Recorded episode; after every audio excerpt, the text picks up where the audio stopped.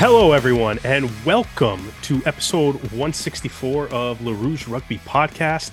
My name is Derek Brissett, and my typical co host, Stu Hardy, is still on the run um, from the various local authorities for giving the Arrows game plan to the New England Free Jacks. So I am once again joined by the king of all MLR sabermetrics and numbers of every kind, Mr. James Deeley. James, uh, welcome back. Two in a row. Thank you. Yeah, back to back. Back to back for me. Um, I'll keep doing this as long as Stuart's on the run. Oh, it sounds like it might be a while. So uh, it's, it's pretty. He's uh, some. Maybe he's been planning this for a while. He's got some bunker somewhere in uh, in Algonquin or something like that. Yeah, exactly. I think he's yeah he's got the bunker in Algonquin. The only thing he has is uh you know a tablet with the Rugby Network app on it, so he can still Mhm. probably keep up with games. I think he's still doing that. I occasionally see a tweet or two from him, so I guess he's watching watching them somewhere in that bunker. Um, so James, we uh typically we start with the arrows on here, but every now and then there seems to be a bigger story than uh, the Toronto Arrows that feels like it really needs to lead off. So I'm going to start this by asking you a question. And since you are the resident MLR stats expert, in the history of the league, how many coaches have been injected for fighting each other in the middle of the pitch? You know what? You've caught me completely by by surprise here. I thought the big Oh. news was uh, was Michael Smith re-signing in San Diego, but um, oh, I mean, I don't know how to answer this. Oh yeah, yeah, that is uh Michael Smith did did resign and I am um I mean if the lead out of all the teams that needed to get better at the uh, the trade and signing deadline, I'm not sure San Diego was one of them, but No, uh, I don't think so. No. Smith's unreal have him back. Anyway, the- Anyway, the ac- so- the actual biggest news uh, to answer your question is I'm 99.9% sure the answer is zero. I don't think I've ever seen it across any professional rugby that I've seen. Um, I've seen a couple uh Pro D2 clips being tossed oh yeah, at it now, so there's I a, haven't, I've never seen it in the Premiership. I don't think I've ever seen it in the Championship. Like wild, like a, All a brawl. definitely yeah definitely one of the uh, the most entertaining clips of the weekend. Um, Yes, whether you think that's good or bad, um, as as neither a New York fan or a Houston fan, it's entertaining. I was gonna say I I'm not gonna lie, I had a smile on my face watching it. It's uh it was Yeah. um so all right, to get anybody up to speed, if you haven't heard, Mm. uh the Houston Sabercats were in New York to battle the Ironworkers. And right before the hydration break, uh New York earns a penalty at the at the breakdown. Sam Windsor tries to go quick, but CC Mahoney um, basically bear hugs him and uh, prevents him from uh, advancing.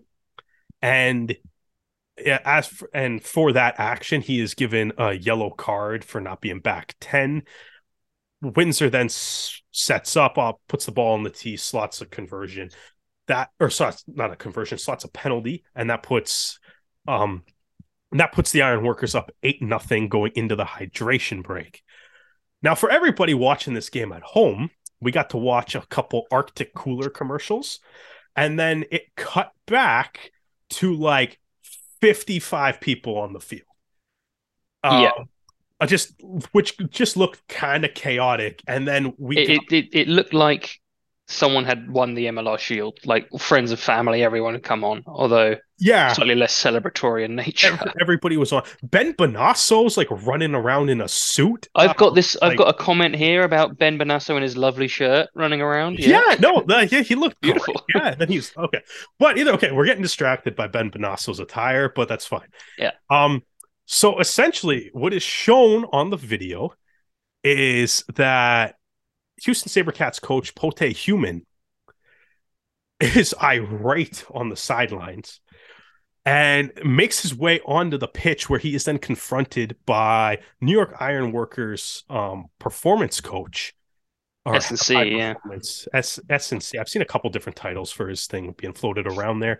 Um, but regardless, Ironworkers coach Ollie Richardson to which they kind of initially they bump into each other. There's maybe a little bit of shoving, and then human has been watching far too much Will Smith or Dana White slap league and just a bare an open-handed slap across the face of Richard. Like slow motion, like winds this thing up and Yeah. just goes for it. Um, yeah, exactly. And connects on it.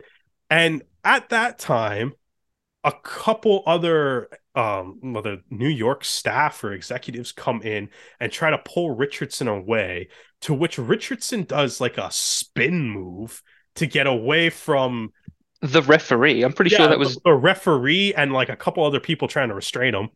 I think it was Mike Lash. Like genuinely. Yeah, one of them was, and then there was someone. There was another person there too, yeah. um, which I'm not sure who it was, but he There's like, someone in like an MLR shirt. MLR There's- shirt. Yeah, Yeah. exactly. And he spins, runs back at human, and throws like a right hook that also actually lands. And I was actually kind of impressed with the athleticism of the spin move into the right. Yeah, and that had that was like a run up. I didn't I didn't Yeah. know it actually connected because it's kind of behind looks like someone else's connects. head. But it, it looked like it connected to me. He re- human reacts, so yeah, Um, it was a big one. yeah, it was like well, he had a running start. It's like a Yeah. slow Superman punch. Um, Pote Human, Ollie Richardson come to blows in the middle of the field. Um, the as you mentioned, well dressed Ben Bonasso somehow ends up escorting Richardson off the field on uh, one side behind like the try zone on one side. Pres- presumably he's he's out. You know, I don't know why he's out, but he's not playing. Clearly, Yeah, he's he's not not kitted playing. up, and he's just, you know, everyone's running by now. Like the whole Houston, all fifteen Houston All players are on there. there. Yeah. Everyone is on that. all of them are there. Um, and like, I mean, I don't know, like, I don't know how you wouldn't all be there. Um, No. but either way, all of them are there. Eventually, they get separated. Human and Richardson are both obviously kicked out of the game. Um, and there's some funny clips of Human trying to take his like radio off, which is Mhm. just added to some of the uh, the flair of the whole situation. But this is all we know at the, at this time. We are. First of all, I'm surprised that the the broadcast actually showed a replay of it and not didn't just go. We've no, had some you- afters. If you if you are the broadcaster, you have to show that. This is probably the most shared MLR clip of the year right now. You would think, yes. Yeah. I mean, That's and you can decide if that's good or bad. But it well, it it was like the highest. no such thing as bad publicity, Yeah, I suppose. But the the I retweeted this clip with a little comment being like, "What the actual fuck?" That's the correct reaction, though. It's like, And the video before my retweet had something like 120,000 views last time I checked. yeah, no, it's well, Like- it was that. It was. I think I checked last night, and at one point, it was the highest rated like post on the rugby union subreddit, like the full. Oh, not even MLR. Union one. Um, I say I've been checking back now. There's uh the MLR um Reddit ha- now has memes of uh almost in like the Will Smith Chris Rock type style meme of uh you know, of human slapping Richardson. So I mean sure this is gonna become a thing. Um Yeah, I've just just checked it again. It said 151,000 views. Yeah. Um, the try of the week was also scored in this game, by the way, and there's no way that clip has any of anywhere No. near the amount of views that this is. And it was Um, quite a good try, actually, with um, It you was. signing Monate Akuei, I think that's how you pronounce it, with a beautiful offload in the build-up. But that's no, not no one's talking about that. Yeah, it was a great try, and um, Andrew Coe, because we got to shout out the Canadians, he scored a try, basically the Mm-hmm. same play as how he scored against Toronto. Um, that extends his try scoring streak to three games now, so that's cool. No one cares because once again, two coaches fought each other in the middle of the field. Um, Yeah. so What was I saying? I was saying, yeah, I'm surprised they showed the clip, first of all. And then, you know, we're not given any context. We don't know why this happened. We just we just kind of see a clip of the Houston head coach, Pote Human, running on, well, not running on, you know, walking on, screaming at this guy. Yeah, It looks like, you know, I thought the first time I watched it, he's screaming at someone else, and the New York coach is like, hey, come on, calm down, go away. It's actually screaming at that guy. yeah. And then he goes for the wind up slap, and then it all just goes nuclear. Like it's crazy. And we Oh. don't, we didn't know why. We're just like, oh, this this this happened while you were gone. Bye.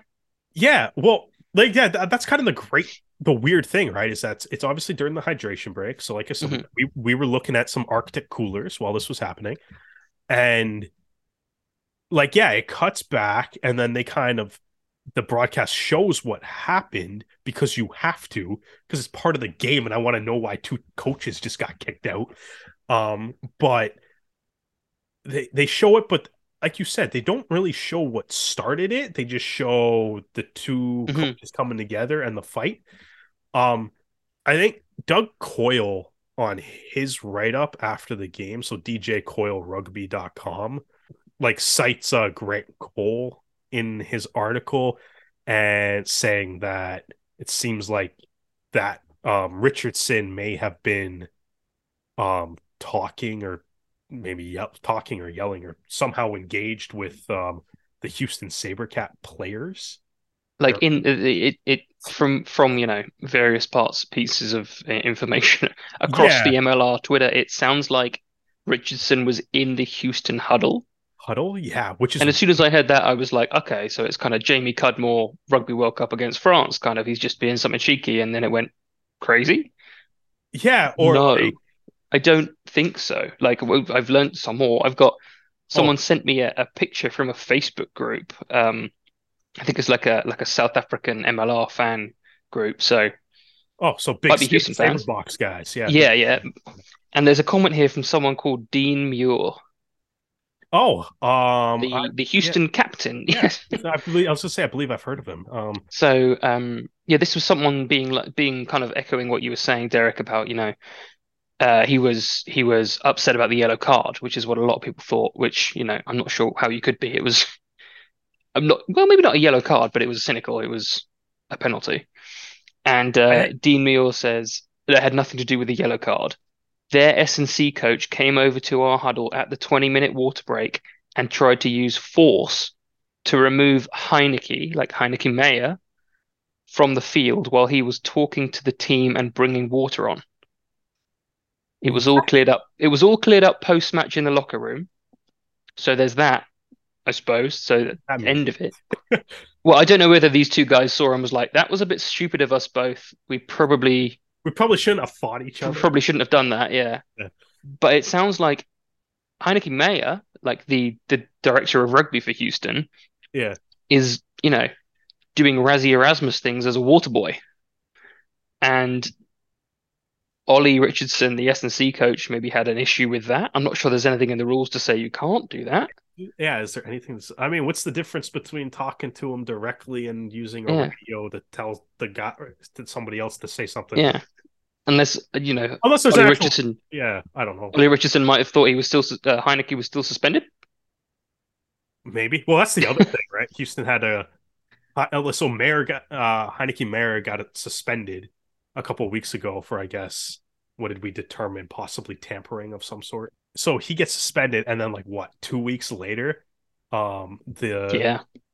2 weeks later uh human gets into a fight. Um that's uh Man, that's a wild, wild times in for the Houston uh management staff right now. Certainly is. And they, they, I mean, Yeah. they're doing okay. They got they got the win. They got a bonus point win. Not that anyone really remembers the Yeah, no, score. no one cares. No one, no one cares about the rest of this game. Uh it's just, yeah, it's wild. I guess right now. So if that's what happened, that's even wilder. If he went to like, if Richardson went, because that part's definite. That part's definitely not on the broadcast. But you'd have to imagine Mhm. that there is film of that somewhere. You would Uh, have to imagine that, yeah. yeah. And no, no, this is, Uh, I will say, this is Dean Muir. It might not even be the Dean Muir, I think it is, saying, you know, he's Houston's captain. He might be a little bit biased, but this he is the be. bestest yeah, be. explanation I have as to what exactly started things. Mhm. And I don't understand why this New York coach would ru would walk over to the Houston huddle Houston- Yeah. and start pushing their one of their staff around at all. Yeah, see that that doesn't make yeah that yeah like see if that happens, I get why human would be upset. Um, Yes, but yeah. then If that is the case, that out of context, the clip we've don't we've context seen, the clip is just like oh man, two coaches were pissed and they just well, it makes it makes Human look look worse, in my opinion. Like he he looks way- like he's yeah, he he he Oh. looks like he starts the physical side of things, even if you know Yeah. the rumors are all that the New York guy started the entire thing. It- who knows? it's weird though because it's like there's no like. I feel like everything that has kind of come out about what may have started it seems to be from the Sabercat perspective, but there's It- hasn't it- really been like a like a New York That's true, and I'm not sure. Well, out there, at least nothing that I have seen at this point in time. to Um, be honest, if this is correct, I'm not sure New York would want to. No, but that's what I mean, right? Like it seems like Houston like players don't usually comment on Facebook stuff or No, Twitter no. I feel like the U the MLR is made possibly a bit u unique in that because it's still kind of small small fry. Yeah. But But you but even even in that though, like players don't usually, especially if it's gonna be like, hey, like guys are I mean, they're gonna be suspended. You have to suspend them. Um, so it's like there's obviously gonna be some like discipline and stuff, but it seems like um it's even like um Doug Coyle's article, it's like it's presenting it from the like it's from the Sabercat point of view. yeah, Uh, I think I I think just- they they've they've kind of grabbed the the narrative here. Yeah, But, they seem um, to be like really pushing like, hey, like Richardson started this, right? Um, like does that mean like they should have like it's does that necessarily mean that they they should have fought in the middle of the field? Probably not. Probably not. I think Yeah, so like, it seems it Yeah. seems like, you know, a lot in a lot of cases I can see why the team wouldn't comment. It'd be like, listen, there's ongoing investigation kind of thing. We'll see what that's happens. what but- the MLR's statement basically said. Yeah, so we we have what are we recording on Monday night, and we have had a, c- a- a statement from MLR saying, you know, they're aware of an incident. I don't know how they couldn't be, and they are investigating. Like it's Yeah. aware of an incident. It's probably the most watched MLR clip ever. Exactly. And I mean, um, beware, like aware of it. And see that the way they worded that though, because it's like if that to me suggests that they're really looking into like what the broadcast didn't show um, to try to figure out what actually set that off. Um, because the broadcast doesn't really show what set it off. We just get the fun part. Um, although I'm sure the uh, I'm sure what actually started that that probably would be quite interesting as well. It does quite in the the MLR's comment um, or statement does say an incident that took place on the sideline, which it wasn't. Um, yeah, I wonder. Well, I mean, I, I wonder if I'm sure. I feel like on the sideline is just referring to this wasn't players. Yeah, yeah, I think you're probably right. I'm just reading into that a bit too much. But it, you know, it says upon completion of the investigation, the league will take any necessary action in line with our competition and behavior regulations. Yeah. Basically, you know, Yeah, stick yeah. with so- us, bear with us, you know. Well, I do think- commend, I do, I was saying, um, I feel like in the past we wouldn't have got a statement like that no, you know, way. yeah, in the, the you know the Gilly situation where everyone was speculating for months and we never got any statement. They've actually issued a statement saying, "Hey, we're looking into it. Yeah. Bear with us." And I think that's that is a step in the right direction to credit the league yeah, because I, I mean, it, what are they going to do? Of course, yeah. Well, like I think that's kind of the interesting thing too, because like you obviously, regardless of if you think this is entertaining or fun or not, and I mean, it's going to be, um, it's like you know, there, there's it seems to be various reactions of people thinking it's like kind of funny or fun in a way, or um, but then others that just think it's embarrassing for the league to see two coaches doing this. Um, but regardless of what your kind of your stance on that is, is um human beings kind of like watching people fight for some reason. Um, so it's going to be a huge kind of caveman in us. yeah, exactly. So it's going to be a very widely shared clip. Um, but at the same time, I think from the leak statement, it's just like, you know, once all the dust kind of settles on the right at the, you got to figure out how to punish two coaches that just fought each other. Um, right, which is because even if you're kind of like, oh, like if you want to use, like as you said, James, use that argument of like, like there's no such thing as bad publicity, right? And yeah, and I mean, I've right, I've. I've seen this was talked about on like a New Zealand rugby show. I've seen it. The rugby guy on Instagram and Twitter, he picked up on it. Um, especially in yeah in the rugby community. This is getting shared everywhere. I'm not sure if it's mhm. up by like general sports stuff to be honest, but like nobody's sharing clips of the tries though. Is kind of my point. It's one of those. No, it, it, it is detracting from the, the Yeah. quality of, of rugby that we that we, yeah. we get to but, like, enjoy. to to circle back to the point though, it's like I think the league kind of put out that statement, but it's also like like this is probably the first real like incident in a game in what are we in year six of the league? Like Mhm. incident in a game where you're gonna have to suspend coaches for like or you're gonna have to suspend any participant for something that's not just like you know maybe maybe against the laws but generally accepted as part of a rugby game. Like an Yeah. illegal hit or you know like an like illegal Like hit. a, a lot of the red cards we've had is like you know except like it's you know I, I messed up. I yeah exactly. And Like, there's no there's not really any bad blood between the players. Yeah like exactly. like not like this. The closest I can think of is when Lucas Rumball got punched last year by Yeah. Fernanda Schultz and Yeah. that wasn't even caught that was a sighting after Oh. the game after the game. Yeah. And like I think Quatchard and Keith kind of reacted to that, like on the pitch. yeah and that's fairly And kind of nothing oh it's just happened after. it's that. handbags as part of a game like as a Yeah. But that's the thing. It's like even if uh like I mean punches can get thrown between the players, but I guess like the the wrench in this is that the two coaches two coaches came off the sidelines during a water break, Mhm. fought each other in the middle of the field. Right. So, So there's, there's two elements of well, it wasn't during a game. It was a pause, and it wasn't players. and it's not players. Players are the ones that broke it up. Actually, Yeah. Steve Mahoney, who's supposed to be in the sin bin, is the guy that broke it up, You're absolutely right. Yeah, which is even more. you know, rumored to start the thing, but not at all. No, it's Um, so yeah. yeah, and then so you have that, but it's like I think right now, like the league has to figure out for really the first time how you're going to, like, is as you said, like the Gilchrist thing. That's something that happened behind closed doors. Mhm. This might be. I can't remember anything else, so this might be the first real, like, off I guess we'll use their terminology, sideline incident uh, out out, out of the context of a game or Mhm. a normal context of a game incident that everybody saw and the league has to figure out a punishment for. So it'll be yeah. it I uh, I mean by the time this episode is out perhaps we know the answer to this question, but I don't know, I think it'll be very interesting to see what the actual punishment hmm or both Human and Richardson is, or even if there's further punishments like fines or anything um dealt to the saber cats or Ironworkers. Yeah, I've seen like point deduction penalties, and I don't think it's going to go that far.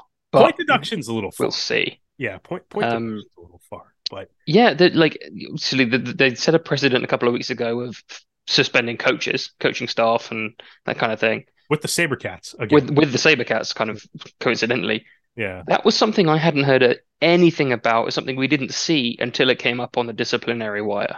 yeah, because you have This to is something. explain why the GM's not. the- Yeah, yeah. This is something everybody saw. So yeah, we we will see. Man, I kind of wish the Sabercats played the Ironworkers again, just Oh, for that would be that just would for be the drama. Just yeah, um, that would be good. Yeah. yeah, just for the drama of it.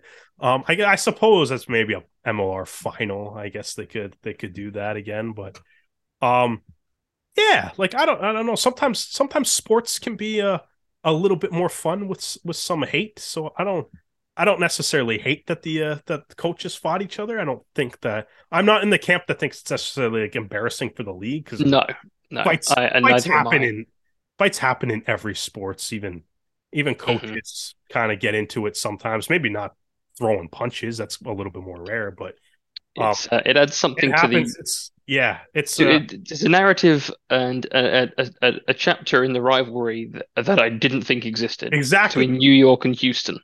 See but that's that's kind of the thing though. It's like i kind of feel like like we're in year six of the league. And i mean i don't like i don't really is there like a really truly great rivalry in the league right now? That's like Seattle, San Diego, I think. Seattle- yeah, but is Seattle, San Diego like to do you feel like those two teams like really hate each other? Or do they just happen to both be good and play in the playoffs like is I suppose really... not. I mean the fans I think I think the, the, the rivalry strong among the fans but there's I don't think there's the but I think like New York and New England kind of have the fans hate each other thing. Yeah right? but that's that's not not necessarily because but I don't the think rugby the players, teams that's yeah exactly. yeah. I don't know if that's there with the players and I don't think I think like a lot of the like I don't like to me like because I'm uh like I don't know like I grew up loving hockey and to me like the epitome of rivalry is the Detroit Red Wings and Colorado Avalanche in the late 90s early 2000s in which they were the two best teams in the Western Conference and every game that they played would be like 6-5 and have 14 fights. right. And it was like that's 13 more than the than this rugby game. Yeah, exactly. And it's like and watching those games, like you got the sense that it was like like there's actual hate. Like mm-hmm. you know you know what I mean? And uh like I'm not sure if even with like San Diego and Seattle might is probably the closest answer to this question, but I'm not even sure if there's like like passionate hate. Yeah, I think there might be more more kind of respect, and that might only be yeah. among the guys that were actually, you know, that were there in 2018, 2019 for the yeah, um, or not 2019 especially for the final. Um, I think it's just kind of reminded me of more of rivalries to do with rugby on the international stage, is like Le Crunch or yeah. the Calcutta Cup uh, or anyone against England. Yeah, I think the thing is, is it's like, um, a lot of so I'll go back to like the Detroit Colorado thing. Um mm. it's like I think sometimes we try to force rivalries a little bit based on like geography or something.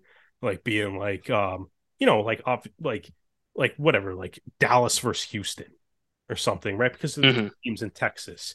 Um, even though like their games don't necessarily always seem super heated. Look, sorry, that being said, I think the yeah, sorry to interrupt. The the MLR was trying like a Texas Cup thing, and I think yeah. the rivalry between Houston and Austin was getting there. Austin was good, yeah. It was getting there. Uh, unfortunately, yeah. we don't have that anymore, but maybe one day.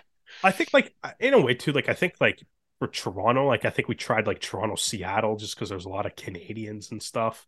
Yeah. I think we were kind of looking at like maybe Toronto, New England this year again because of the Canadian thing, but then the first game ended up being an absolute blowout, right? And like but I think like the thing is like sometimes it's like you try to force them like based on geography or based on unrelated sports history, like say like mm-hmm. Atlanta Nola or like um because Atlanta Nola is not a rivalry. Like that it's literally like what eight nothing in favor of Atlanta right now. Um yeah, yeah, it's very well sided. Yeah. Um that's one that's one team kicking the other team's ass. Um mm-hmm. but I think like the thing that's like with like you try to force it, but I think like good rivalries have like an incident that sparks it, right? Which for like Detroit, Colorado was Chris Draper, or it was uh, Chris Draper being hit by Claude Lemieux into the boards, uh, which broke his jaw. Um, before Colorado went on to win their first Stanley Cup, and it's like two teams that the year before were in different conferences because oh, because uh, Colorado, Colorado, moved from, from Quebec. Yeah, year before they were from, so it's not like they were familiar with each other in that year. It's just it took one hit for Spark. them. Right. And then there was a couple brawls the next year and they traded Stanley Cups and Western Conference titles for the next well, on the subject of one hit, it might have done that hit. Exactly. That's but that's what I mean though. It's like this is the first I'm like, oh, like like I'm not saying that like sometimes like you need something to happen to kind of ignite it. And it's weird because like obviously they're in different conferences, so they're not mm-hmm. going to be playing each other again this year unless it's in the MLR final. Um, but I'm kind of like if I if they if this was two Eastern Conference teams or two Western Conference teams, I would immediately be like, when's the next time they play? Absolutely, yeah. I'd circle that on my calendar, being like, that is a must watch. Yeah. Um, even though like the rest of this game wasn't overly heated either, but it's like well, that's because the the incident wasn't among the players. yeah, exactly. which is all, maybe that's also part of it, but like I don't know. I think the league, in a way, the league could use a little bit more hate. Is all I'm kind of trying to say. Um, we we could yeah we could stand to hate each other a little bit more. I will say congratulations to Houston for beating New York for the first time ever. Yeah. Also, well, is yeah, exactly. That is, no one cares, James. there was a coach. I'm sorry. yeah, the, the coach's fought. Oh, the only, the only we need to do the uh hockeyfights.com puts up the polls as to like who won a fight or whatever. Oh, yeah. that's, that's what we need to do with this one. Is like we can like let people decide who won um between Mm. Human and Richardson here. But that that being said, though, um, as much as I I weirdly kind of enjoyed it, it's funny to me. I did Uh, too. I don't. yeah, I don't not- think there's obviously professionalism's out the door there, but as a fan, I love it. As a fan, I love it. If rug if MLR had like a a Drive to Survive documentary, this would be the episode I'm looking forward to the Mm. most. Um, Yeah, I don't know how we couldn't start the show without talking about um Pote Human versus Ollie Richardson, adding to the great legacy that is New York State held fights. Um, so, uh, but I think, I think unless you have anything else to add to it, um, we can maybe move on to what typically. I don't think talk on the so. show. Okay, so, oh, I don't know how you transition from coaches. yeah. fighting. a- a- everything else. apparently, apparently there was some rugby played. yeah, apparently there's actual rugby games um to be talked about. So the Toronto Arrows welcomed the Seattle Seawolves to York Lions Stadium. It was a bit of an overcast day, a little chilly. Um Mhm. and you know, I think the big question going into this game was essentially just going to be what's the response from the Arrows going to be like um, after being on the wrong end of the most lopsided loss in MLR history. So, and to be honest, I think the response was actually pretty good. Um, I think you like I know I agree. the end result the end result is that Seattle wins 36-27 but to kind of get there I think the, I given especially given what happened last week I think you can be there's definitely a lot more positives to take away from it um so the arrows actually um thanks to two incredible tries from Ross Braude um Who I said last week was an absolute. Is- he's he's he's an absolute stud this year. He's fantastic. it's so good this year. Um, but yeah, so two tries from Ross Braude um helped kind of cancel out a really hot start from Seattle. Io Sepple scored in like the first three minutes after a great break from Key um from Creel. And the Arrows took a 20 to 14 lead in the halftime on the one of the best teams in the Western Conference. Which Yes. was- Yeah, I think they they scored the second Braude try was just before halftime, I think. Yeah. They were Mhm. they were they were 14-13 down and then Yeah. scored Braude try under the posts for the automatic seven. Yeah. Off Gave, of uh, lovely Mitch trademark Mitch Eadie just pick up the ball Mhm. and nobody's nobody's guarding the side of rucks. He did that a few times in this game.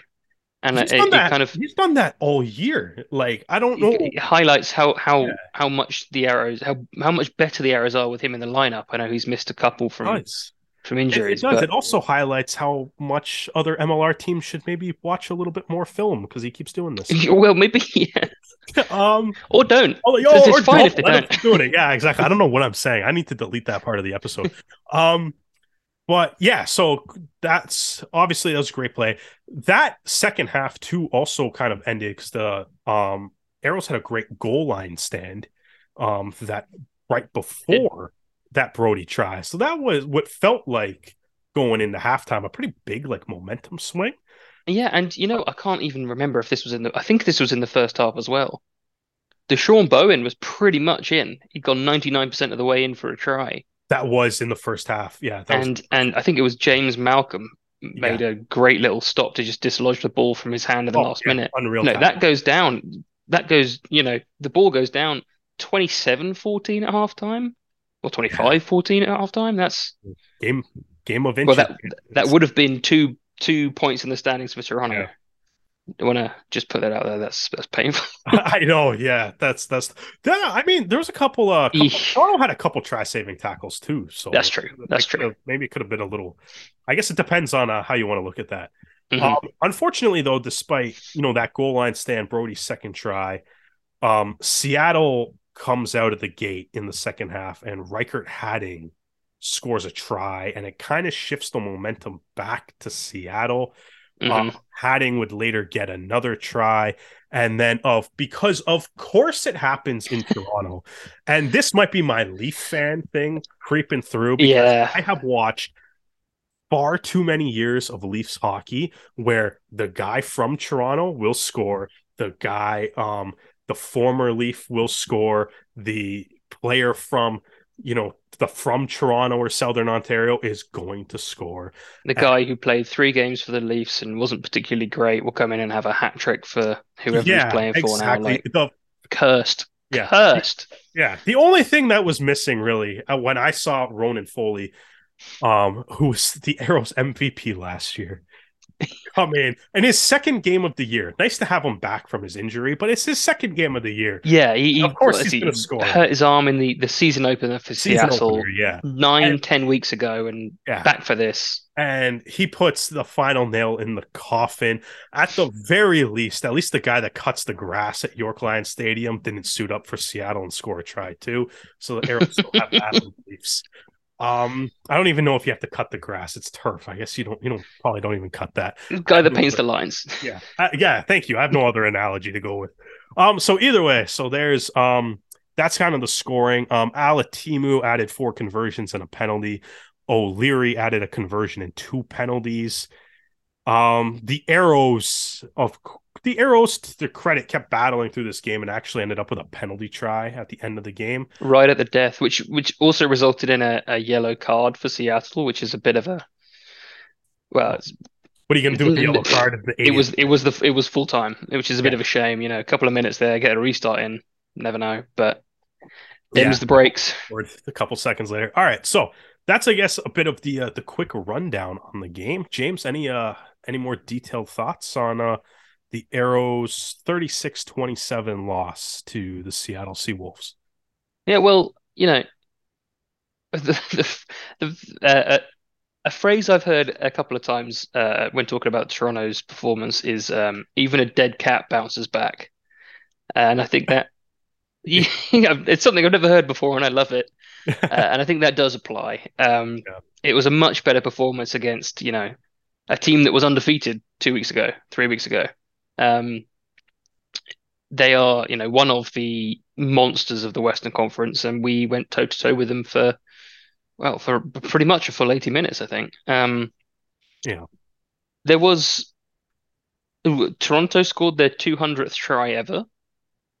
They were on 199 going into this game, or 198, I think. So one, either one of the Braude tries was their 200. At, the very least for you there, it's like either way you can be like Ross Braude got the 200th try in uh. Yeah, yeah, Yeah. Um, on a, on a on a on a less positive note, they are now at an all-time negative points difference. Um, Hmm. which you know they went into the season having about something like 185 plus. So they're at minus six now. We will see.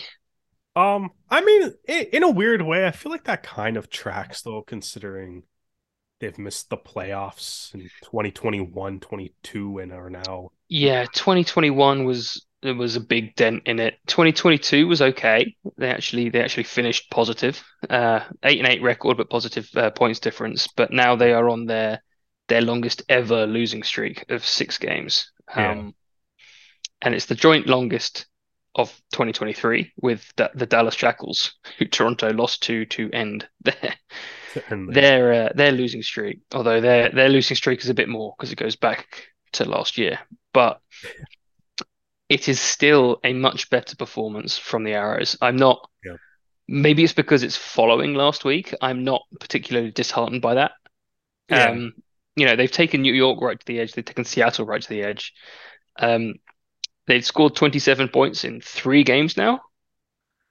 Um, it would be nice if we could pick up a few more try bonus points or or losing bonus points, but you know, scoring with you know some kind of consistency is yeah, is a positive. It didn't feel to me like they were blowing as many chances in the 22 as you know previous weeks. I don't know if that's because they didn't get to also- the 22 as much. yeah, that's they they definitely didn't like as you said, they definitely didn't blow a lot of chances in the 20. Yeah. But again, though, Ball like- ball retention, ball in hand seemed much sturdier. It seemed Sturdier. much I think better.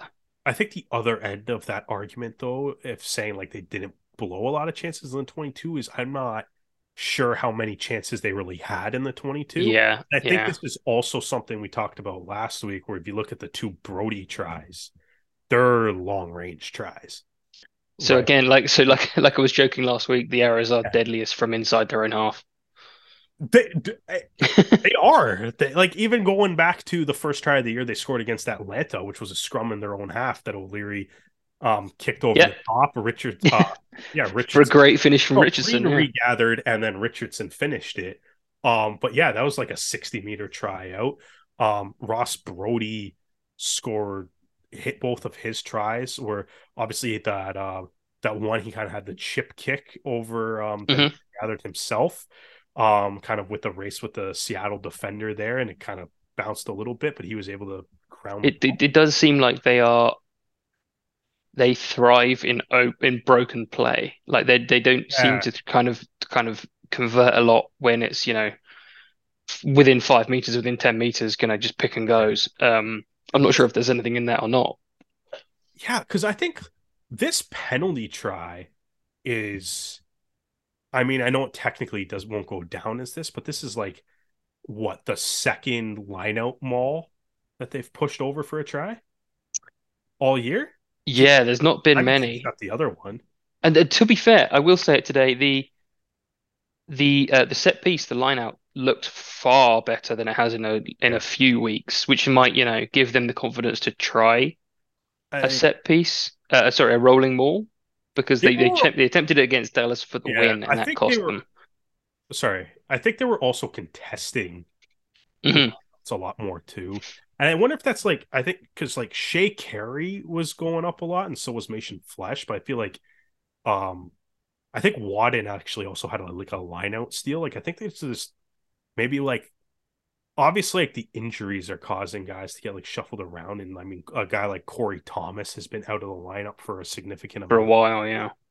Um, and uh, um, Micah Micaiah Torrance Reed, obviously too, right? So I think like, I think like having Shea Carey back now, having Shea Carey in the lineup, I think is adding just a little bit of an extra, an extra option for them, um, which is maybe helping in that regard a little bit. Yeah, I think maybe he's he's kind of selling because he was playing last week, but you know he he, uh, he just arrived. I'm not sure he kind of had got up to speed, as it were. But it is i do think interesting to kind of look at that like most of because i think even that one play that bowen nearly scored on was kind of a broken play too it was it was, and And- that's set up by Braude again, again. Braude's been he's everywhere. Like- this year like as much as it's as much as the arrows have maybe um struggled like braude's performance has been incredible hmm hmm The the combo of of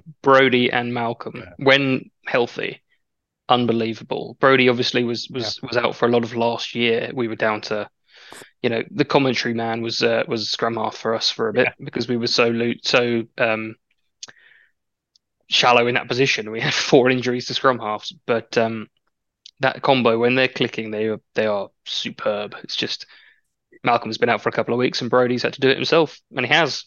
Yeah, he, yeah, he's been doing very well too. Because like, yeah, he's he's doing a good job of just like you know facilitating, like facilitating the attack, getting the ball kind of where it needs to go. and spotting gaps. Yeah, spotting Excellent. gaps.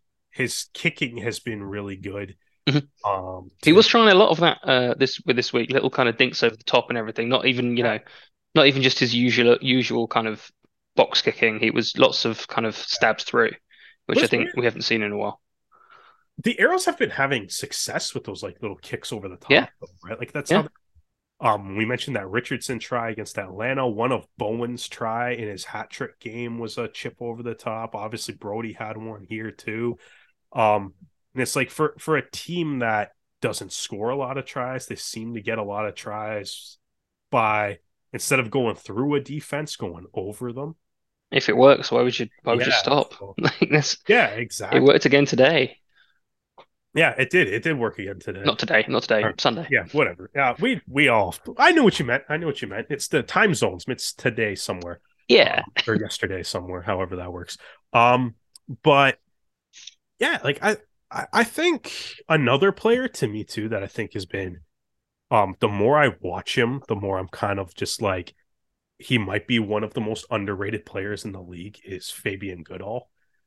Um, Yeah, so he so there was a bit of a, t- uh juggling the the starting lineup. Uh, Goodall Goodall was on the bench initially when they released the lineup, but it's it he, Goodall started at center, and uh, I think Noel Reed uh, didn't play in the end, so Goodall was in on from the start with the um the MLR's best-selling jersey.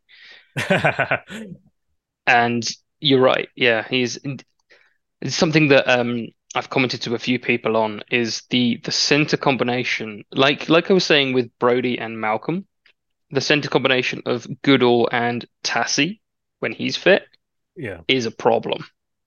yeah, And Goodall is just such a strong runner. Like unbelievable on, on the crash ball. He's decent in defense. Like he's really, really stepping up. I know he's he's also missed some time because he hasn't on this team. Um, but it's it's it's noticeable when he's in the lineup. yeah, for sure. Like I think when he gets the ball in hand, he's making ground. He's like running over guys, breaking tackles. Um, in defense, he looks like like there is like a uh, there's a play in the game where um while the arrows while Kobe Faust was in the bin, the arrows were defending that yellow card where he was kind of covering the outside center and the winger at the same time. Um and there's a couple plays where he has to like shift across the field and he runs like such a solid like defensive line to shift across that he actually like gets to the winger to shut down the play um and like the amount of ground that he has to cover to just to make this Mhm. play is impressive um and he, he's been making like a handful of plays like that and i think it- it's also one of those things too where i think watching this game um i think especially given um the stats that the arrows posted too um that mitch richardson um led the team in tackles He did, yeah. um is like Seattle was attacking that center channel like the whole game and they ultimately kind of they ultimately did break through on it Mhm. uh, a couple like a couple of times um but like I think like both Richardson and Goodall probably like I think kind of handled themselves pretty well It wasn't the the dam didn't burst at any point like it did last week. yeah You know, there was there was a what was it? Maybe a 10 minute passage in the second half where they um they kind of the momentum shifted and went to Seattle and Hattingh got his got his brace. But um apart from that, it wasn't wasn't like that. They they held firm for the most part. Yeah.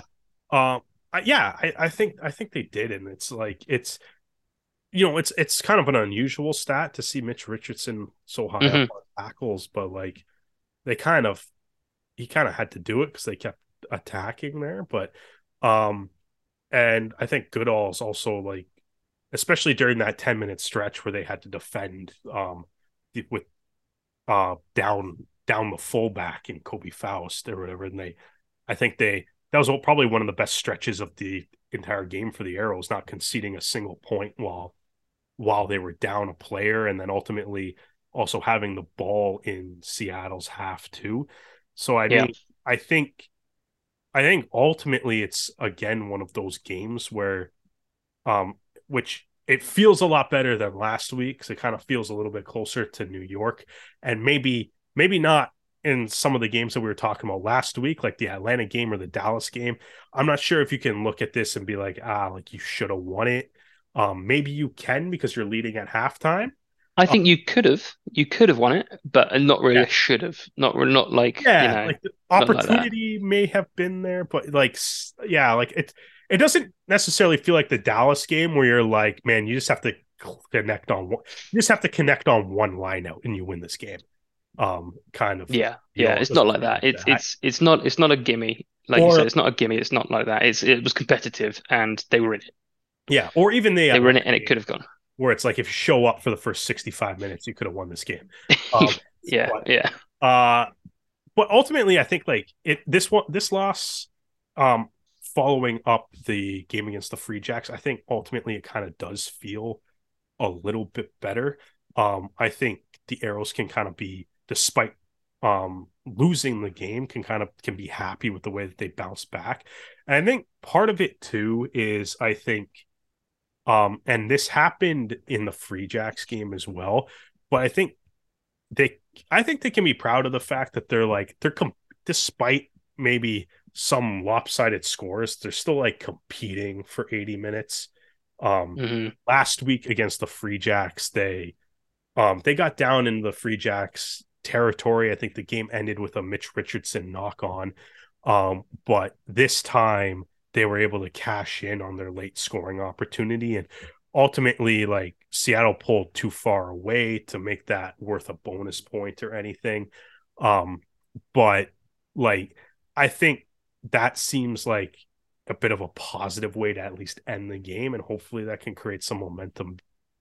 Yeah, it, it did seem like they had a, they had a more a more robust game plan uh, for this Yeah. one. It, it held up past the first five minutes, unlike last week. You know, Shane O'Leary was great from the tee, um, which Yeah, is worth mentioning as well. Um, you know, the opportunities had were relatively straight, but from fairly long distance, and he, I think he went two for two, two for three. Um, so I think that's worth mentioning too. They in, in previous games they would have gone for the corner on those kicks, and I think they recognized that you know it's Seattle. Yeah, They they got to famously they've got the seawall defense. Like we should just take these points, and um they did. Well, I think even um the other side of that too is like Seattle attempting a couple penalties at certain points of the game too, just showing at least maybe a little bit of respect for uh, the Arrows defense, um, or at Yeah. least how they were playing. Um, I mean, uh, Alatimu missed one, which looked like it may have been a bit of a costly miss, but then ended up not being that. Um, but like there was Seattle, I think, in where they chose to go for points instead of kicking to the corner, kind of showed a little bit of like, oh, like we need to keep the scoreboard ticking over too, because Mhm. They had they had they had a rolling maul as well, which was just absolutely textbook. It was like you can't yeah, you and can't do anything about that. yeah, exactly. And yet they still opted for uh to kick a goal a couple times. Um Mhm. I know it feels a little bit better, like you said, though. Maybe maybe it's just because of the game they're coming off of. Maybe it's a little expectation adjustment or something. But um, I don't know. The the vibes after the game seem to be uh seem to be a little bit higher amongst the team, anyways. Yeah, yeah, and I think they will be they will be better. The the vibes, I mean, they will be better again this week. Yeah, you know, they, they they know they can do this. And we were saying last week, we know they can do this. They've shown it earlier in the season. yeah, and I mean, yeah, they they got to play Nolan next week, who is one of the um copious Boogeyman. amounts of four and five teams in the Eastern Conference. Um, Yeah, and t- It- it- nine it- games into the season, one team above five hundred. Way to, way yeah, to, way yeah. to go Eastern Conference. Monsters in the West over there, yeah. But Yeah. again, there's something you said talking about Jekyll and Hyde teams last week. Oh, It's there. It, it depends, depending which, you know, if the Arrows get out and start strong, yeah, Nola could capitulate like Toronto did last week. We never know. yeah. Like I think, I think, but I think ultimately too, it's like that's our like I kind of liked our Jekyll and Hyde talk last week based on Mhm. Rumball's comments post Free Jacks game. Um, and even uh Rumball didn't necessarily say that again this week, but he kind of alluded to the fact that the game slipped away from them in the uh the final 20 minutes there.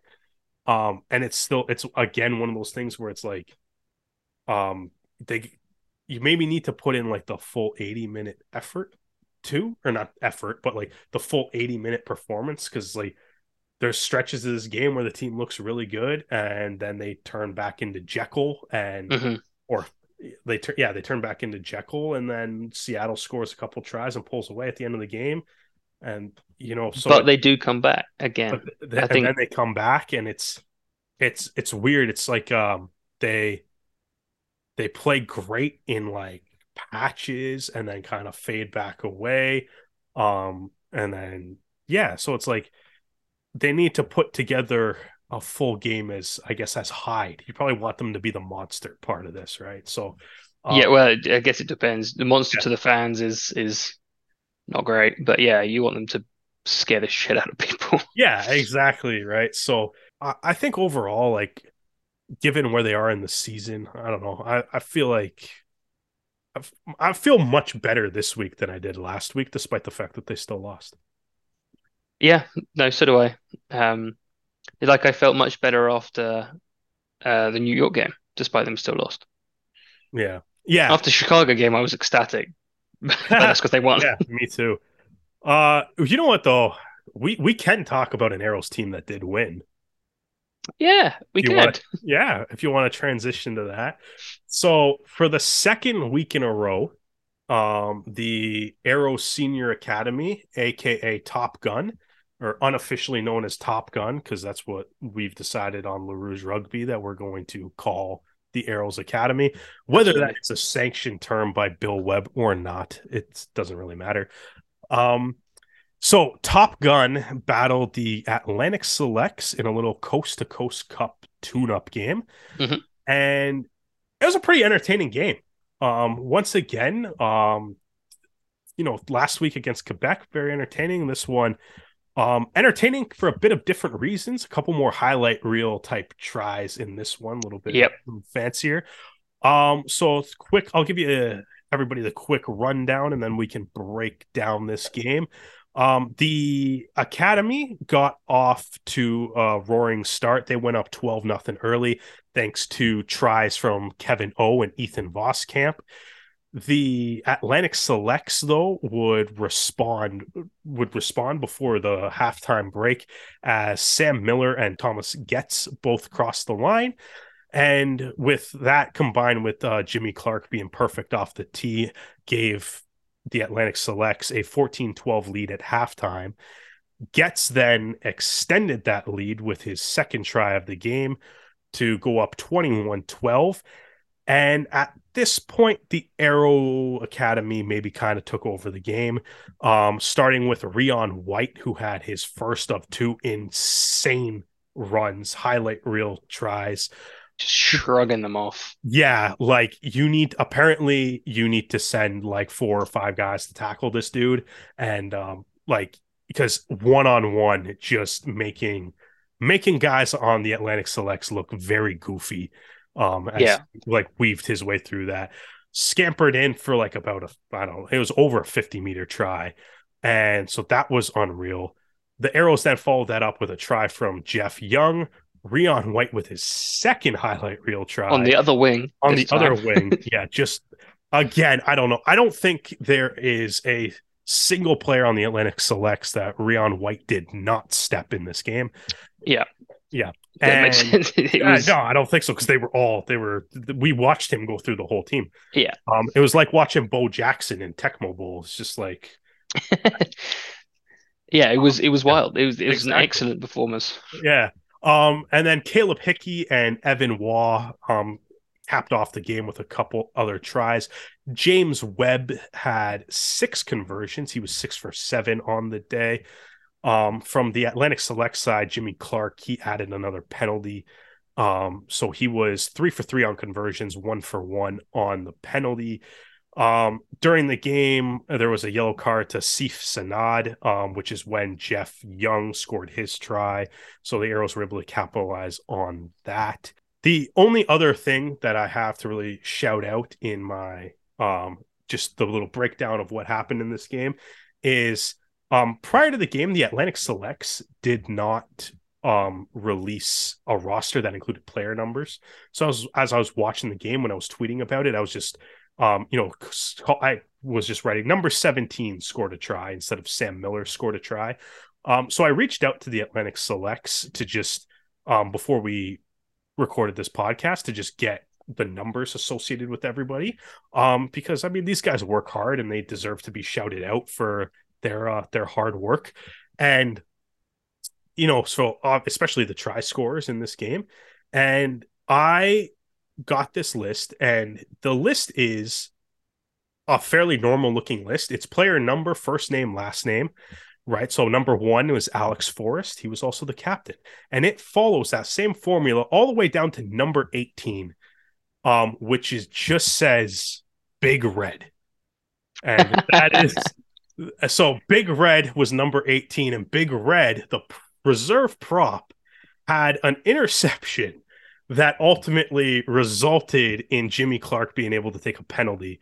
Um, so yes, he, he did. So Big Red, um, shout out to Big Red getting a you know big turnover, getting some points on the board. Everybody else has their real name except number 18 is Big Red. So I feel like I what have is his name.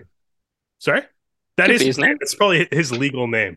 His legal name. The uh, there's a long standing, long standing rugby tradition in the uh in the in the red family um and big is uh the latest the latest product out of that and um so you know brilliant brilliant intercept try and It was it was a very good very good intercept. or try. not an intercept try but it was a very good intercept very good intercept. Yeah. ultimately ended in a penalty so shout out big red and the uh, atlantic selects and um also all the arrows rayon white i think was probably the star of this one but um any thoughts james No, I don't think so. It was much. It was like again, it was an entertaining game. I'm glad I um I trekked up to to York University early to check it out. I did arrive just before half time, so missed the first half where it seemed to be a bit more of a, a closer contest, and um kind of arrived for when it when it kind of got away from the Atlantic Selects. But um they they put on a good contest. The Arrows,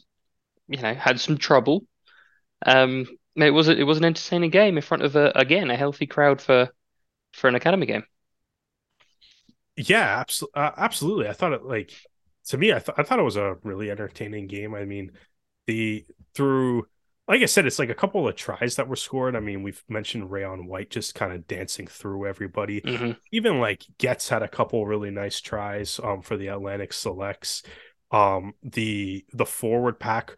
I think one of the the big difference makers in this game to me, the Arrows pack. The um, Arrows, the scrum the scrum was was dominant. dominant Yeah, just steamrolled the uh, Atlantic selects on multiple occasions. Um, one of the, I guess, one of the changes that came down late in the game, Hank Stevenson um, was ruled out, so they kind of shifted the lineup around. So you ended up with uh, Tom Artman, um, who's also part of that high performance academy, like, kind of like that one step level up a little bit, and um, he was in the engine room and like that looked like it made a big difference, but also he had line out take after line out take after line out take in this game.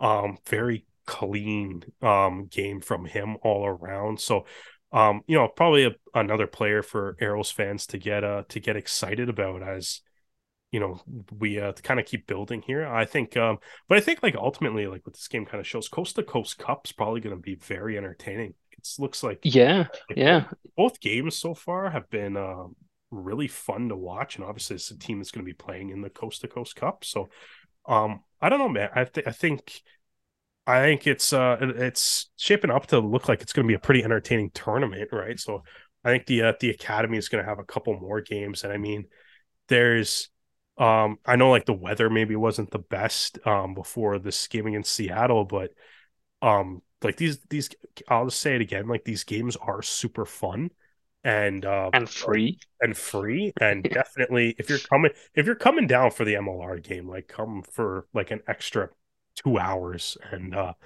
you know just you know kind of watch the next level because it is super entertaining. Um one other game I did kind of want to briefly touch on before we get into the MLR. Um, out in the BC Premier League, uh, UBC faced off with UVic in um, the semifinal, the BC Premier League, and UBC absolutely throttled UVic. Um, 67-21 is the final score. Ooh, Yeah, no, tough ooh. tough one. Um, so UBC now will uh will advance to the final. They're gonna play uh Mero Loma in the final. Meraloma beat the UBC Old Boy Ravens uh 27-14. So that one was a little bit tighter. Um, and kind of just I don't know, like the reason I am kind of bringing this up is we've got a little bit of a draft announcement um during the last week or two from the MLR, at least confirming dates. Yes, we did. I'd forgotten all about that. Yeah, exactly, right. and um it's it's one of those things that's like these um between like the Arrows Academy, the Atlantic Selects, UBC, like I think that UBC UVic, all collegiate rugby or university rugby across Canada, it's going to be kind of a really interesting thing to watch um, as we kind of build up to the draft, I think, because, um, you know, even though we kind of spent a little bit of time talking about the arrows and the positivity that we can maybe pull from another loss, at the end of the day, they're one in eight, which means you should probably start watching a lot more university rugby um, because the Arrows maybe are on track right now to get the first overall pick, or at the very least, the top three pick in the draft. It's, it's looking at at very least the Yeah. third pick. Yeah. Yeah. So, um, you know, e- even though we are pulling some positives from this, um, from from the loss, and the there is the reality that they are one in eight. So it might be time to start kind of looking at a handful of these like UBC, UVic guys, and uh, you know, maybe that the coast to coast cup will probably have a few u- university players that are going to be draft eligible. Do you know if that's um that's going to be broadcast anywhere? The Coast to Coast Cup. Oh, they'll probably. I I don't, but I'm imagine they streamed it on YouTube. I think last year. Oh, perfect. Yeah, I believe that's what they did. I hope so. And then the year before too, when BC did the Coastal Cup, when they had all those regional teams, they streamed that on YouTube too. Oh, hopefully then. So, and I mean, also this game was streamed on YouTube as well. So, like, if you missed this game, I believe it's on the Toronto Arrows YouTube page. Um, so like, if you missed this game, you can go back and check it out. Um, Rayon White's tries are definitely worth checking. out. Yeah, yeah. I don't know if I don't know if anyone put together a highlight pack from this game, but you yeah. should check them out. They The, are the, the highlight pack tasty. White. Yeah, Um, yeah, yeah. that's that's the highlight pack. Um, but I th- yeah, so I think like it's going to be worth checking out, and I think if you're an Arrows fan, man, it's going to be worth keeping an eye on. Uh, um, I mean, I'm not like the academy guys maybe don't have to worry about being drafted, but like um, like UBC, UVic, and some of these teams Mhm. that be playing soon, um, to have a lot of university eligible guys. So uh, if you're starting to kind of look towards next year, if you're an Arrows fan, it's like that uh that draft that first round pick. Hopefully it'll be num like maybe it'll be number one maybe it'll be two or three but like it's looking like it's going to be real high. So it's uh, going to be something to start keeping an eye on. And we already have Owen Rutten from from uh 2022's draft is still playing in the Arrows. I think he played yesterday, so it, it works. Rutten's probably Rutten's probably been the best arrows draft pick so far um Probably a few of them they've had that haven't uh signed or yeah stuff like that. injury Um, issues James O'Neill has been really good, but obviously he was drafted by LA. yes, I think he he is. I think James O'Neill is the best player who was drafted for that the plays for the Arrows. That Yeah, wasn't wasn't drafted by LA. plays by Toronto. drafted. Yeah. Um, but yeah, so I mean, it's I I don't know. It's it's going to be a thing to uh to definitely keep an eye on. I think as we go forward. Um, so uh, another eventful week in Major League Rugby as a whole. So quick breakdown of the other four games because we already did the only thing that matters from Houston's 34 to 27 victory over New York. I don't even think we mentioned the score last time, so I'm just going to get that in there a little There was bit. a rugby game there. Yeah, it's like I, I thought know. it was in the Octagon. Yeah, I know, right? It's like we should do that. It should be halftime entertainment. that would be outstanding. That's what we should do. It's at the MLR final in Chicago. The coaches that aren't involved have to do like a Royal Rumble during halftime, or at the very least, send the mascots there. Let Archie beat up a couple. uh oh, a mascot cage fight would be great. Yeah, exactly. I want to see. I want to see Archie beat up an orca. I like that would be great. um, or whatever a free jack is. Let Archie just destroy that. Um, either way, on to actual rugby, I guess.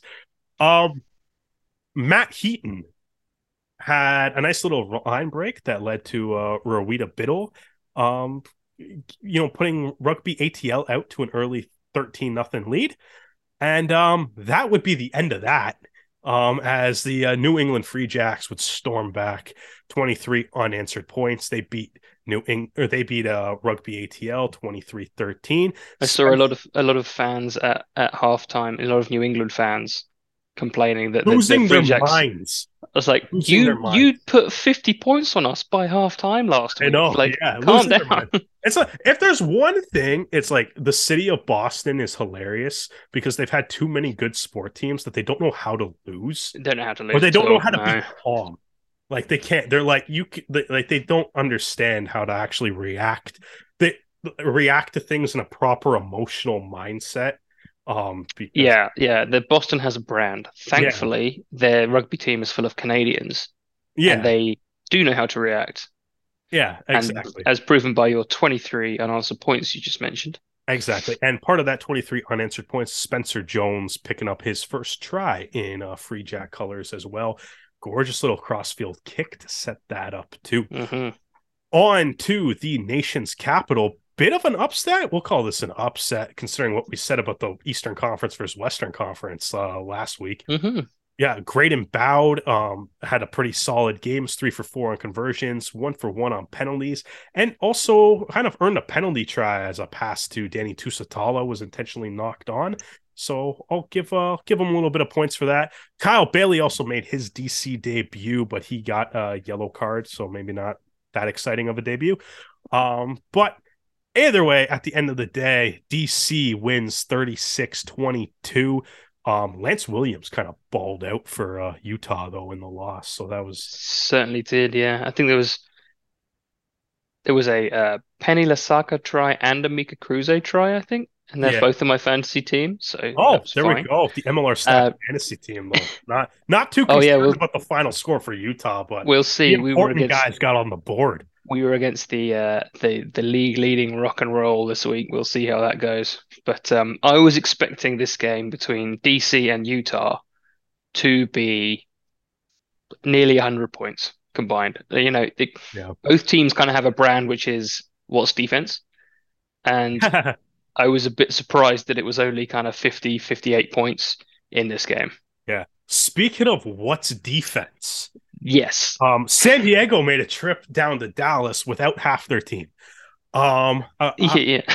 unlike the arrows though i think this was by choice um so that meant uh sears duru got a rare start Mhm. uh, but also no Ma'a Nonu to because that would have just been fun but either way um da- san diego maybe by halftime kind of regretting that little lineup strategy um as there was they the best team in the uh, western conference was deadlock 1919 with uh, the dallas jackals who seem Best to team in the league.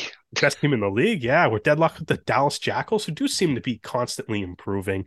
Mhm. Um, however, at halftime, unfortunately, the San Diego Legion remembered who they are, um, and stormed out, started lighting up the scoreboard.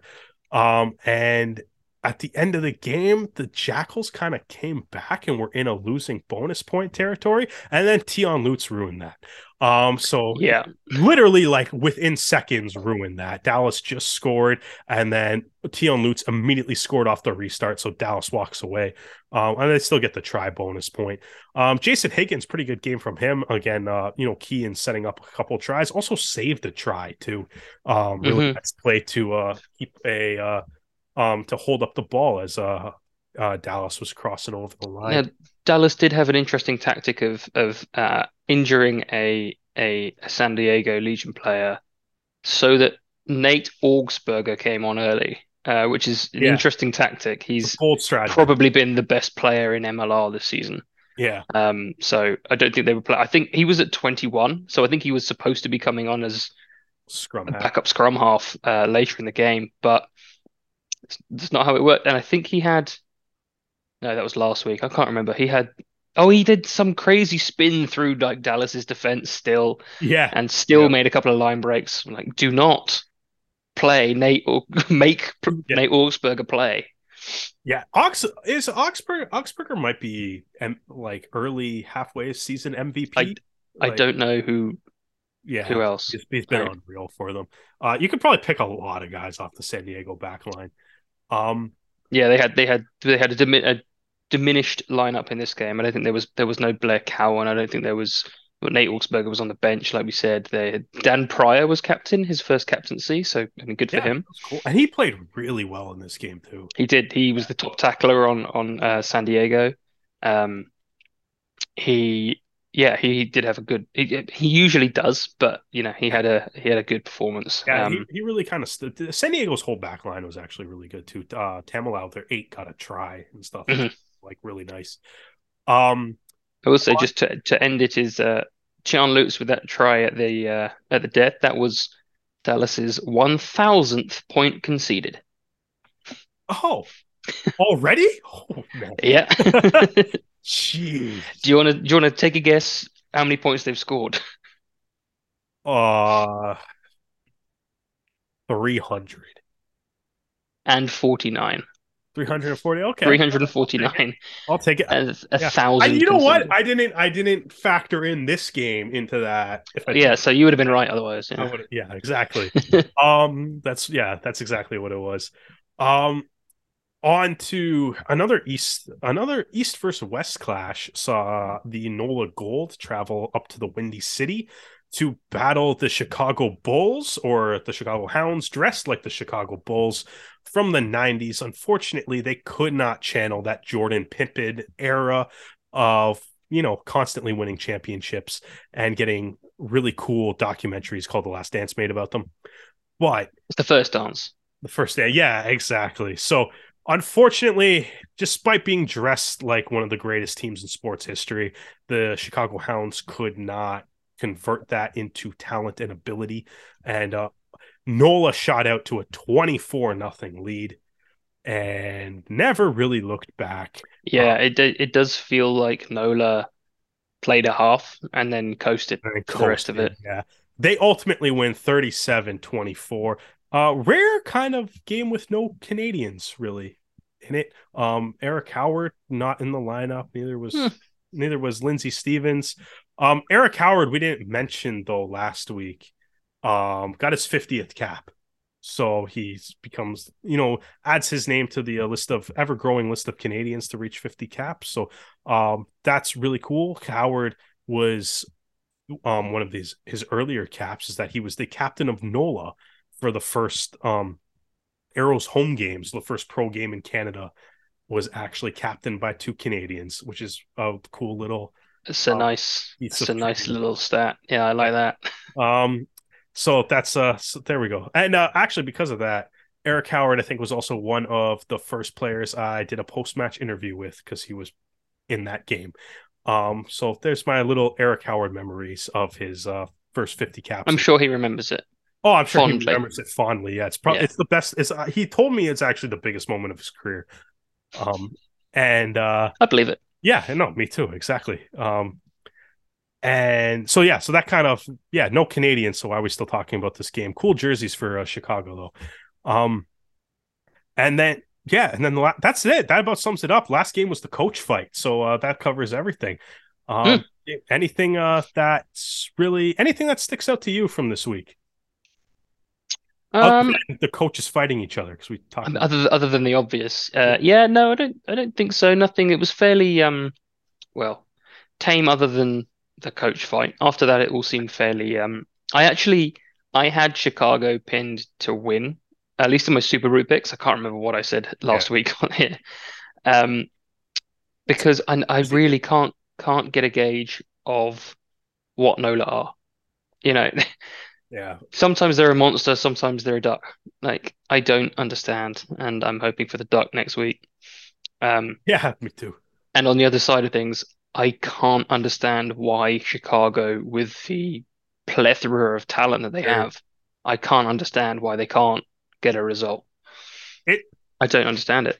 That it, it genuinely is one of like I feel like it's one of the more bizarre things in the season this year because like Mhm.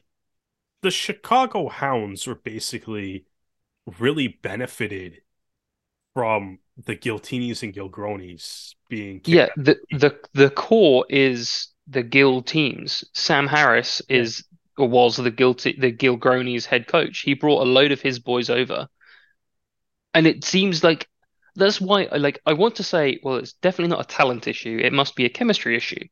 But how? It's it's the it's it's the same team. It's from the same teams, yeah, and it's, um, yeah, it it's so like bizarre to me. Like even like, okay, so this like just reading this, this is the Chicago Hounds backline in this game. It was Michael Baska, Luke Carty, Julian Dominguez, Billy Meeks, Bryce Campbell, Mark O'Keefe, and Chris Matina. Absolute monsters, all of them. Yeah, like um, so you have Meeks and O'Keefe were all MLR centers last year. Um, and then like a Dominguez, I think was the one of the wingers. I think Meeks is back to back, back to back, back, back of the year. back, back of the year. Um, like that whole, like that whole backline should just scream like, like five tries a game, Mhm. and for whatever reason, it's just not, not clicking. I don't understand. And even, like- has just come from Pro D2. He was with Utah a couple of years ago, but Yeah, he's been playing in France. I don't he's a really I good don't player. he's fantastic. I don't I don't get it. And even like coming off the bench too, like they had JP Eloff on as, as a sub. Like even like the guys, like it's, it- I don't know, like it's kind baffling. of perplexing. I guess it's. I mean, if anything, it goes to show you that there's more to assembling a team than just putting together Mhm. a collection. Even Toronto beat them. yeah, yeah. I mean, that's that's really what you could. Sam Malcolm beat them, Yeah, even yeah, yeah. Sam Malcolm carried the, the rest of the team. Yeah. but it's like I kind of wonder, like also too, like other things, like what was Billy Meeks doing for like the first couple weeks or whatever? So I I all know that weird he was training doing. camp stuff that like he was he there. He had issues. Him and Julian Dominguez had uh, visa issues. Oh, it's always So they clearly they're resolved now, but they couldn't play Yeah. the start of the season. Um, not for any reason, just you know, just one of these things. but even like yeah, like their their pack is also like I mean it's pretty good too. Like it's um Yeah. I d- I, I just like I don't I don't get it really. Like it's it's it seems so it just seems so weird that it's like they're they're basically built from the two best teams in the league last year. Um salary cap issues or whatever it was aside. But yeah, I, I keep thinking like, okay, well, for the first kind of half of the season, I was thinking like, okay, well, they'll get it together next week. They'll get it together next week. They'll get it together next week. Yeah. We're, we're 10 weeks in now. And they're what are they? They're one and eight, right? They're one and eight. They're the same Yeah, as Dallas, same as the Arrows. Yeah. It's uh yeah, it's it, it's so it's it's so bizarre. But yeah, I mean goes to show you that there's a lot more to uh assembling a team, I guess, than just Yeah, like I don't know, like talent is like you said, it's like talent isn't enough, right? Like it's you got to have chemistry or the work ethic to kind of make things work and it's just it's and I don't think, well, happening for them right now. my my brain is telling me that it can't be either of those things, but or at least my heart is probably because like they're the same team. The core is from the the, the same team under the same coach, Yeah. and yet something's not clicking. You said, it's like a team. Like when they they announced their lineup, and you kind of look at the all the all MLR team. You're like, they had four guys from it, like just Yeah, back line, and then like the guys that weren't in that were like Bryce Campbell and JP Eloff, and you're like, Awful. yeah, terrible. Well, apparently they apparently it is awful. So Apparently, yeah. I, I remember before the season started thinking, "Oh my God, it's going to be another, you know, walkover. It's going to be a boring season. Gil Giltini's twelve and three or whatever it was, twelve and four. They're just Yeah. going to walk walk to the Shield." Nope, that's San Diego's job this year. Who are not messing around. Oh yeah, apparently That's all I had. yeah, yeah. DC kind of surprised me with their their win over Utah though. So that's I think that's a fascinating development in the Eastern Conference because that shoots considering nobody in the Eastern Conference can actually win a game. Um, that shoots them up to Mm. second in the East. with Oh, with without win. without uh, taking anything away from Utah, I feel like they had a couple of of shock wins as well. Yeah, they they Utah's they beat the Free. Jacks. They beat Houston. Yeah. So they had they had some shocks that I I did not expect. Um, maybe it's just life correcting itself, but Yeah, maybe. DC, DC have improved over last year, and I know they've they've had some haven't had as many as many injuries as Toronto, but the injuries they have had seem to be always season ending. From the sound of things, well, Stan South is out, Corey Daniel is out, who was the top tackler in the league last year. There's some big big names to lose. I think there's another one I can't quite remember as well, who's out for the season. Oh, um, Mike DeBulis, he's out as well. Yeah. Uh, they, one good thing that they do have going for them though is Jameson Fanana Schultz is, um, not getting suspended constantly this year. Yes, yeah. Captaincy was it was ballsy before the season, but it seems to yeah, been it paying like off. that's He's, working um, out well. Um, so I mean, he's, having a great season. Yeah, something to keep an eye on. Um, other league news, uh, we did kind of touch on it, but San Diego's re-signed Michael Smith. Uh, Smith, the big news of the weekend. Yeah, yeah, exactly. Um, it is. Hey, it's big. It's big to us, man. It's big. It's Yeah. just- yeah. He's a former guest on the podcast. Like we we have to we have to shout out Michael Smith. He's obviously, um, you know, he's gonna be. He was obviously you know taking um some time off to uh go pursue medical school. Um, so it looks like now that we're hitting April, maybe school's over. And uh, Smith is uh, going to be rejoining the San Diego Legion for the rest of the season um, which is super fun. Um, not a bad um, yeah, kind of mid-season addition at all. yeah. No, Smith Smith was unreal last year. He was unreal for Canada. Um, genuinely, like I feel like one of the uh, you know Canadian players I'm like really excited about. So happy to see him back. A lot of it just kind of adds to. There's a lot of really good Canadian uh open side flankers in this league. Um, Yes, yeah, very strong at one position. Yeah, we're super. We're we are good at one position.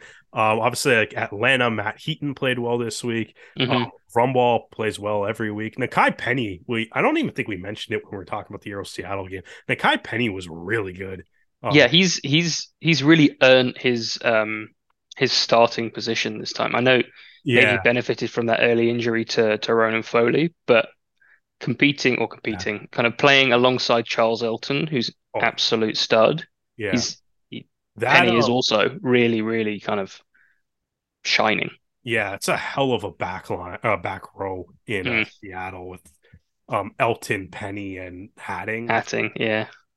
Um, it's probably a reason why they were undefeated for as long as they were. I'm I'm happy to see Michael Smith back.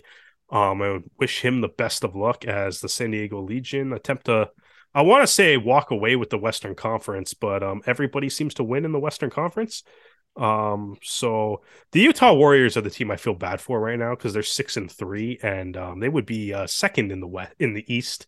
Um, but they're going to miss the playoffs in the Western Conference if this holds up. Yeah. That's, and uh, and probably like four and five New York or something is going to get in in the East. It's, Yeah, uh, exactly. Yeah, we'll uh, we'll So see the, works. end of- the se- yeah the seven and nine New York Iron Workers when it's all said and done make the playoffs or something, right? Um, Yep, might be. Yeah. um, maybe uh only other real thing is uh the Miami Sharks have named uh Jose Pellicena as the their head coach. They That's have they have a coach, They have a coach, yeah. Um, so that's cool. former Um, former uh, Argentina under twenties coach, I think. Don't know much about him, they have a coach. Yeah. Well, I brought you on here specifically for your expertise on Oh well, coach. you kind of caught me off guard here. I hope I know his nickname is Coachy. Oh, well, there you go. Well, hopefully Cucci can um Coachy, Deliver. not Coochie. Coochie's Coochie? different.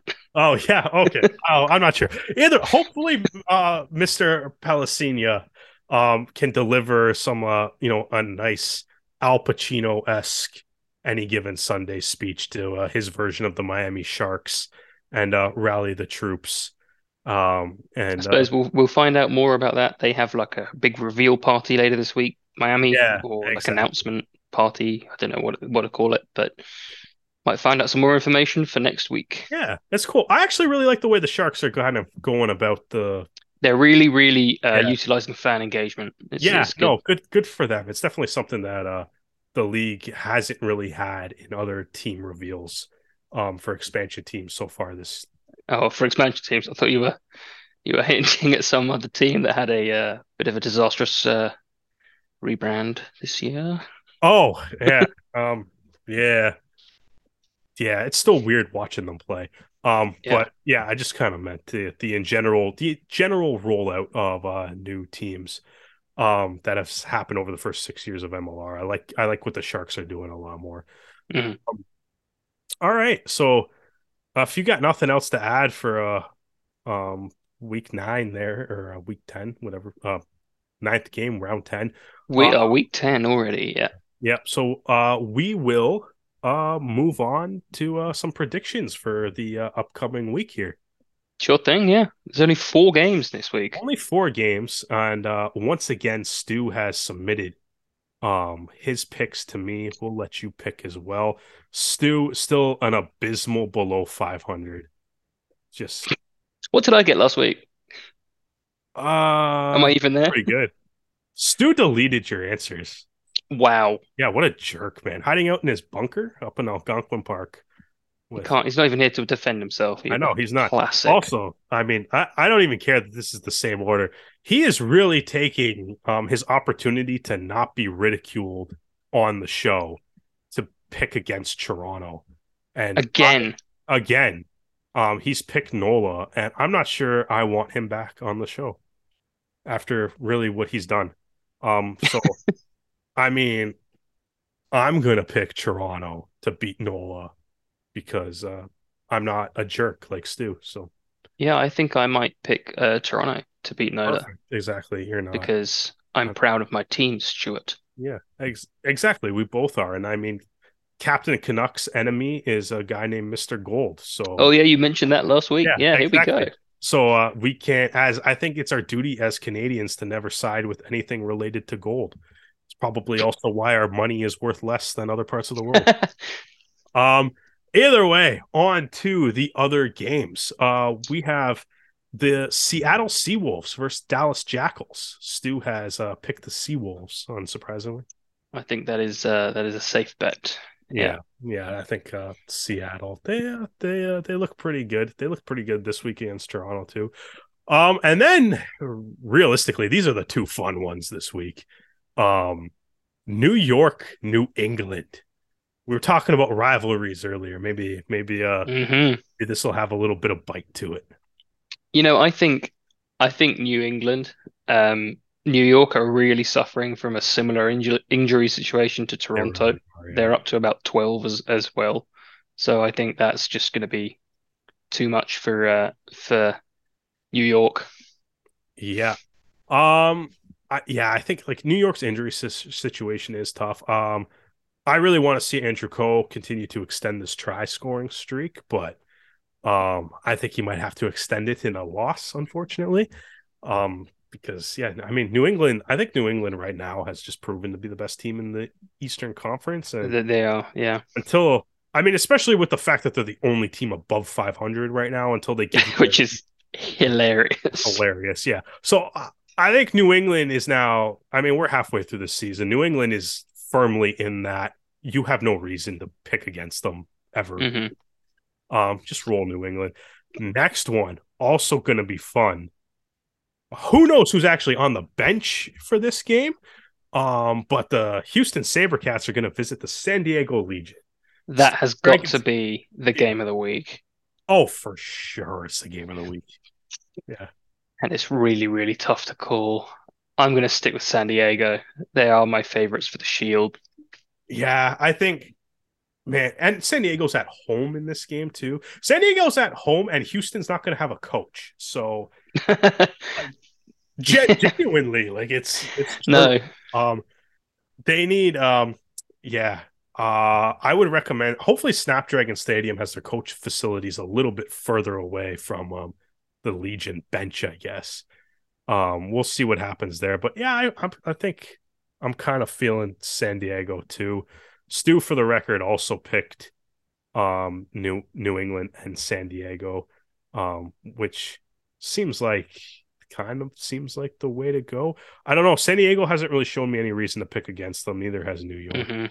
It's it's uh it is what it is. I think at this point in the season, it feels like we're tracking to a San Diego New England final. So although the Sabercats may have something to say about that, um both team both conferences playoff races feel really close, but for two completely different reasons. yes.